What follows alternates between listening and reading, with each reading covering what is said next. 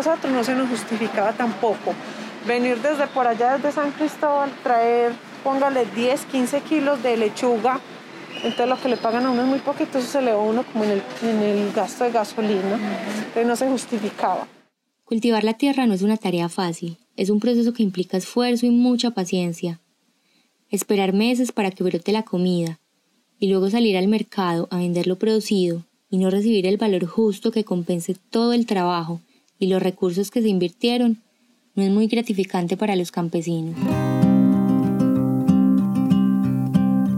Aquí comenzamos un nuevo capítulo de Siembras y Luchas, las rutas del campo en Medellín.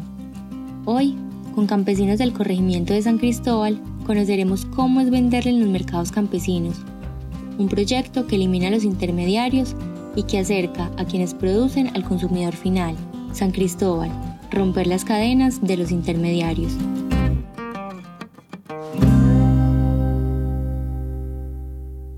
A Victoria Maribel los conocí en el mercado campesino de Belén. Allí lo encontré primero a él y unos días después conversé con ella.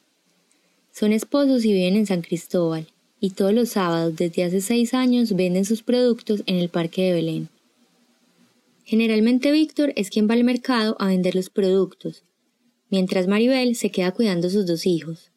Pero en algunas épocas a Víctor le salen trabajos de electricidad que prefiere aprovechar para apoyarse con los gastos. Mi esposo viene normalmente, él es el que viene. Pues el puesto está a nombre mío, pero él es el que viene, por decir algo, todos los sábados. Sino que cuando él no puede, como ahorita en esta temporada que le están saliendo trabajos de electricidad, porque él es tecnólogo en redes eléctricas. Entonces él está cogiendo sus trabajos, entonces me toca venir a mí. Uno cultiva, porque igual manera, pues con eso es que uno se consigue cualquier peso, ¿cierto? Pero no es que sea pues que, bruto, que se va uno a llenar de plata, ¿no? Una vez si ve la oportunidad de hacer otros trabajos o de hacer otras cosas, uno también le echa garra a eso, por decir algo, porque uno sabe que no, con esto no, no es lo suficiente para vivir. A diferencia de Víctor, Maribel nació en el campo y creció viendo a sus padres cultivar la tierra y vivir de lo que producían. Es que yo de hecho ni campesino soy. Yo no vi campesino ya porque la, ¿cómo le digo? Si del cielo te caen limones, aprendas de limonada, eh, cultivando toda la vida, desde que estaba pues uno pequeño, porque igual los papás míos también son agricultores, toda la vida, pero como tal en los mercados campesinos llevamos como seis años. Ahorita en marzo se cumplen seis años de estar acá con este programa. Los mercados campesinos son un proyecto adoptado por el Consejo Municipal de Medellín mediante el Acuerdo 039 de 1988 y que ha sido impulsado por las administraciones siguientes desde su creación hasta el día de hoy. Estos mercados están ubicados en diferentes parques de la ciudad y venden sus productos los días sábados y domingos. Esta oportunidad de tener los mercados campesinos para nosotros es mejor porque aquí lo vendemos al consumidor final, por decir algo. Si nosotros cultivamos la lechuga, la vendemos aquí en 1500, mientras que si yo la mando para la minorista, me dan 600, 500 pesos por ella. Eso es lo que está haciendo la alcaldía de Medellín de alguna manera, tratando de quitar esos intermediarios de ahí. Es que yo le vendo usted un brócoli en 2000, pero usted en el sitio no le van a vender el brócoli en 2000. Bajita la mano y lo clavan por ahí en 3 y 3500. ¿Ya cómo me lo paga la mí? Él me paga a mí a 2000 el kilo. O sea, dos o tres brócolis.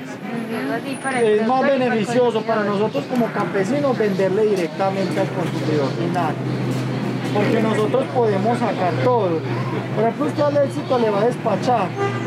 Pero entonces al éxito no le gusta el pepino así porque está torcido. Para él tiene que ser todo así.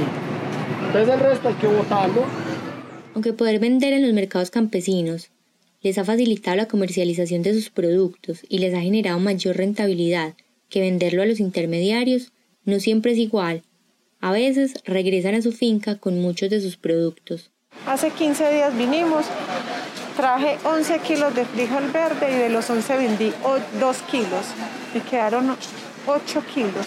Y eso que cambié con una compañera, pues también yo me llevé unas arepas de chocolate y ella se quedó con un paquete de frijol.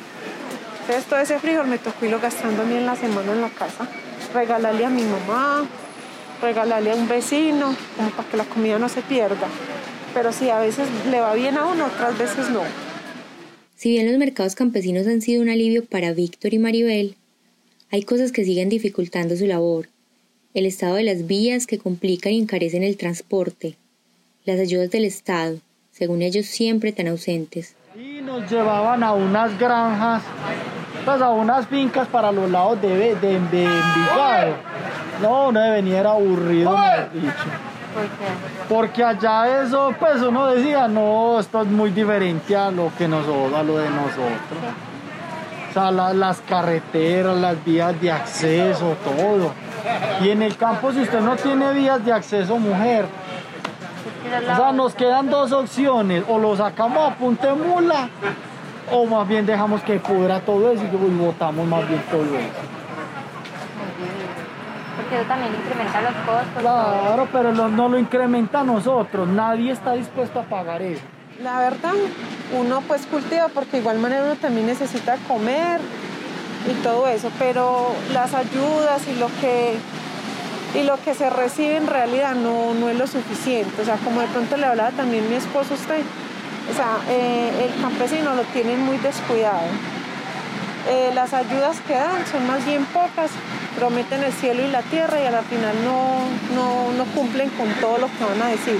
Pues es que si uno recibiera de pronto como más, o sea, no no quiere decir que no reciba, pero no es lo suficiente. ¿Sí me entiendes? Ya al principio, cuando, cuando uno está como hace unos años atrás, yo no sé si es que de pronto porque va cambiando el gobierno, uno sí recibía más ayuda, no tanto. Nos daban como a uno cada seis meses, nos daban venenos, pues cosas así para echarle fertilizantes. Ya eso sí le dan a uno. Una vez al año eso es mucho, que le llegan a dar a uno.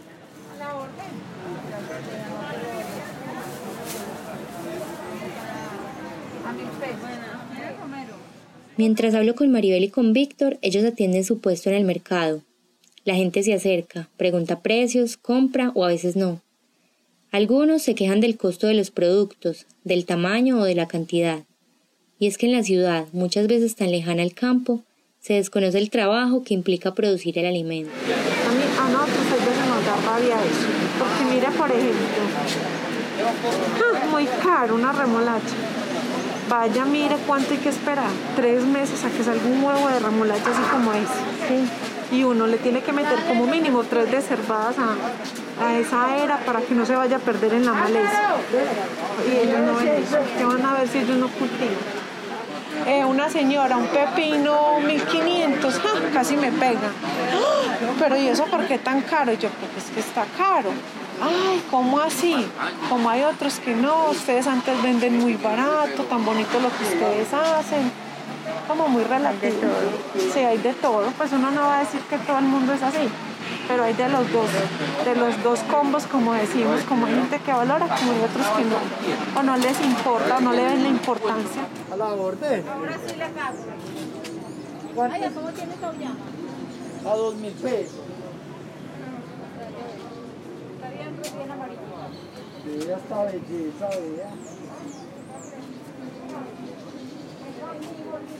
Maribel y Víctor se quedan en el mercado campesino del Parque de Belén, mientras en San Cristóbal me espera Doña Nelly. De Belén a San Cristóbal me demoro aproximadamente 40 minutos en carro. Este corregimiento está ubicado al noroccidente de Medellín. Y allí, en la vereda del llano, me encuentro a Doña Nelly, a unos 15 minutos del parque. Nos sentamos en un kiosquito afuera de su casa, que funciona también como un mirador. Doña Nelly vive en una parte alta de la montaña, donde el viento pega fuerte y donde el transporte no llega fácil. Ella ha vivido siempre en el campo, ha cultivado y ha creado todo su proyecto de vida alrededor de su huerta. Nací acá y desde niña tuve pues como esa visión del campo porque eh, era pues así me enseñaron pues eh, eh, lo que era el campo y amar al campo y de niña nos levantaron pues cultivando con los papás. Bueno, entonces generalmente esa visión que había desde ese entonces eh, no es la misma visión que hay ahora. Entonces eh, ese amor que, que, nuestros padres nos enseñaron eh, a las personas pues que estamos en, esta edad, eh, le cogimos amor al campo, ¿cierto? En, claro que no, no todo, pero yo sí quise pues ser campesina toda mi vida, yo no quise ser otra cosa, yo quería la tierra, no teníamos tierra, pero... Eh, Así como sus padres le enseñaron a amar el trabajo del campo, ella les enseñó a sus hijos y ahora a sus nietos a querer la tierra y les ha dejado un legado que quiere que ellos continúen trabajando. Para Nelly, el campo, tiene, futuro. Los jóvenes campesinos se están yendo un poquito hacia la ciudad porque la ciudad les está brindando otra cosa. Pero hay una cosa muy curiosa, que los jóvenes de la ciudad están queriendo venir al campo. Como esos jóvenes que se fueron a estudiar a la ciudad y que sus padres tienen su mm, tierra, esos jóvenes ya quieren volverse al campo. Entonces ya se está, se está volviendo como, como, todo al revés. Entonces, por eso te hablaba de que se está valorando más el campo en la ciudad, por, yo digo que por tal vez las necesidades alimentarias, por las necesidades que tiene la ciudad en cuanto al alimento. Ahora pues por 56 años es mucho y ya pues uno tiene que bajarle un poquito pero, pero sigue ese, ese, ánimo de, de, seguir a mis hijos, a mis nietos. Tengo dos nietos aquí chiquitos que ellos, ellos tienen que, no es que sea imponerles el trabajo, pero hay que enseñarles que, hay que enseñarles que esto es de lo que ellos van a vivir, esto es lo que les va a tocar a ellos, ¿cierto? Que ellos hagan su vida, pero que esto lo amen y lo quieran, porque esto es lo que va a alargar la alimentación por muchos años. Si les decimos a los niños que vendan esto, que se vayan y que hagan eso, se va a acabar, pues entonces el campo, ahí sí se va a acabar, entonces vamos a tener que, no sé qué hacer. hay que de alguna manera venderles a ellos niños también. Y por eso aquí ellos son mugrosos, vea, ellos aquí con tierra, ellos aquí no tienen que estar, no les dé pena ni te escondan los pies. Así es, hay que orgullecerse de que estar así, ¿cierto? Y para mantener esa tradición del trabajo y amor por el campo, tanto en su familia como en su comunidad, Doña Nelly cree que es importante adaptarse hacer cambios y buscar nuevas formas de mejorar sus condiciones.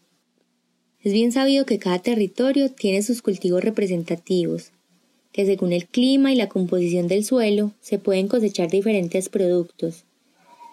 Por eso es que sabemos que en tierra fría se da muy bien la papa y que el coco crece en tierra caliente. Pero también hay prácticas culturales que han limitado a los territorios a cultivar cierto tipo de productos. Anteriormente la cultura de acá de San Cristóbal no era lo que tenemos hoy, que eran eh, variedad de cultivos, o sea, no se sembraba la comida. Siempre había culturalmente que se sembraba cebolla, cilantro, gladiolo, pues algo que no tenía que ver mucho con la alimentación básica. Y mm, ver una zanahoria era muy difícil, ver una lechuga era supremamente difícil. Una familia que, que, tuviera esas variedades, pues eso era envidiable, ¿cierto? Pero eso eh, viene de esa cultura campesina y desde la necesidad alimentaria también. Es muy importante uno pensar que uno tiene que ir a comprar la lechuga teniendo tierra para sembrarla.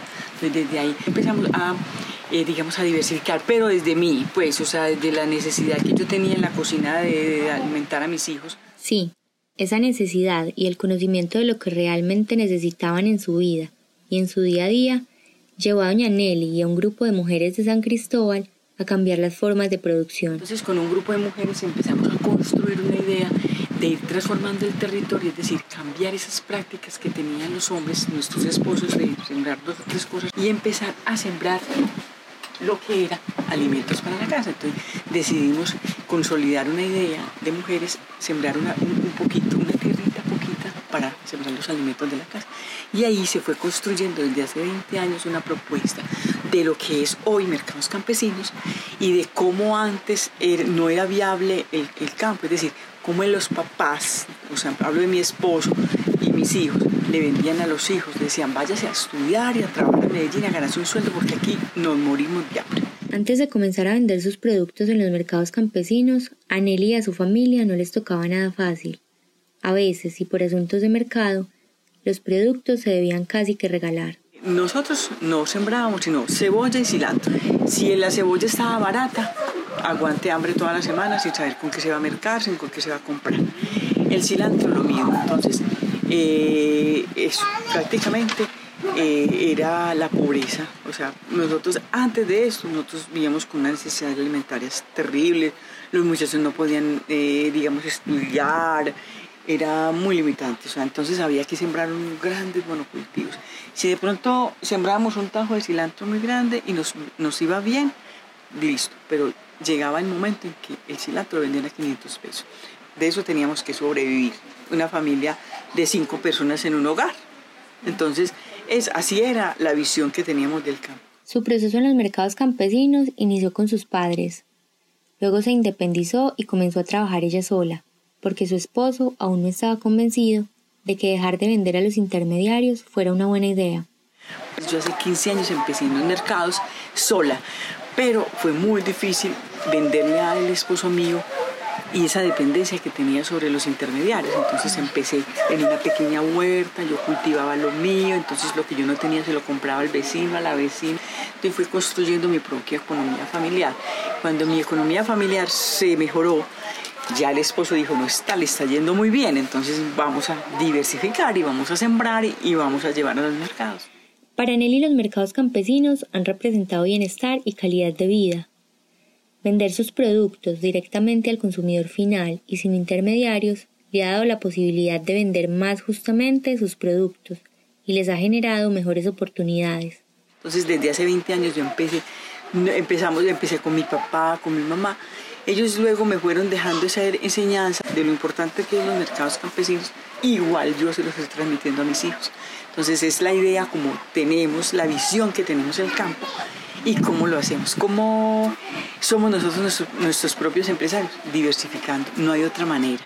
Se trata de crear una cultura, una visión para todos de la importancia del trabajo del campo, de las luchas de los campesinos y las campesinas por vivir de la tierra y ofrecer sus mejores productos. Cambiar esa cultura campesina fue muy difícil, pero ¿cómo se cambia? Con propuestas, que la gente vea, que la gente crea, crea que sí se puede, que se, se puede hacer las cosas. Un cambio que debe darse en todos los sentidos, desde cómo se ven ellos mismos dentro de los procesos económicos a cómo los vemos y valoramos desde las ciudades. Cuando vamos a los mercados campesinos la gente nos dice, pero ustedes venden muy caro, ¿cierto? Y allí en el consumo, en el éxito, venden mucho más barato vaya pregúntele cómo le pagó a una familia campesina ese producto. ¿Cierto? Si a mí me cuesta producir mil pesos, 800 pesos una lechuga, yo la vendo en mil, ¿cierto? Eso es lo que me cuesta a mí producir desde mi trabajo, valorando mi trabajo, el costo de producción, de todo de los insumos. Entonces, eso es lo que hay que culturizar a la gente, que las instituciones conozcan que hay unos campesinos que hacemos unas labores culturales de siembra, de cultivo, de aguantar sol, de poner agua, tantas cosas que requieren un tiempo, un desgaste. Entonces, para poder llevar unos productos buenos a los mercados campesinos, lo más importante es que se reconozca en la misma eh, constitución política de Colombia, no está campesino, están las comunidades étnicas, están los indígenas, pero desde ahí se está violando todos los derechos de, de los campesinos. Entonces, eh, en otros países hay unos aportes a las familias que cultivan, indemnizan, eh, por ejemplo, digamos, tienen un seguro de cosecha, es decir, cuando cae una granizada, ya tiene esa cosecha asegurada. Desde ahí parte todo, el, eh, por ejemplo, los insumos, la gente, los campesinos que usan insumos son demasiado caros, eso desvaloriza el campo, entonces tiene que, nos vuelven dependientes de ello.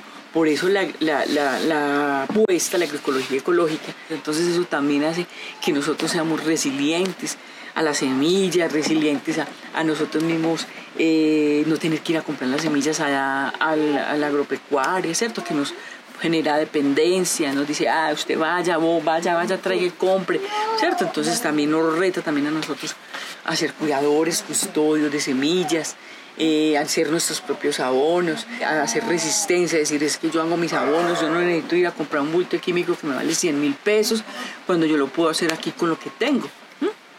Doña Nelly, Maribel y Víctor son parte de esta historia de cambio, de la necesidad de encontrar nuevas opciones para esas personas que trabajan la tierra. Para ellos, los mercados campesinos se han convertido en una opción diferente a las tradicionales, en las que los intermediarios o las grandes superficies se encargan de distribuir sus productos y llevarse gran parte de los beneficios. Una forma distinta y tal vez más justa de llevar el campo a la ciudad y tener una vida más digna en medio de tantas dificultades. Nuestro recorrido continúa en el próximo episodio para contar otras luchas, otras formas de distribución y otras historias sobre su tierra.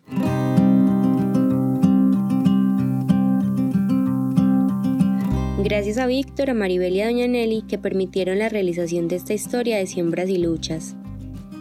Este episodio contó con la asesoría de Alejandra Lopera Velázquez y Alejandro González Ochoa y el apoyo del Laboratorio de Periodismo de la URBE.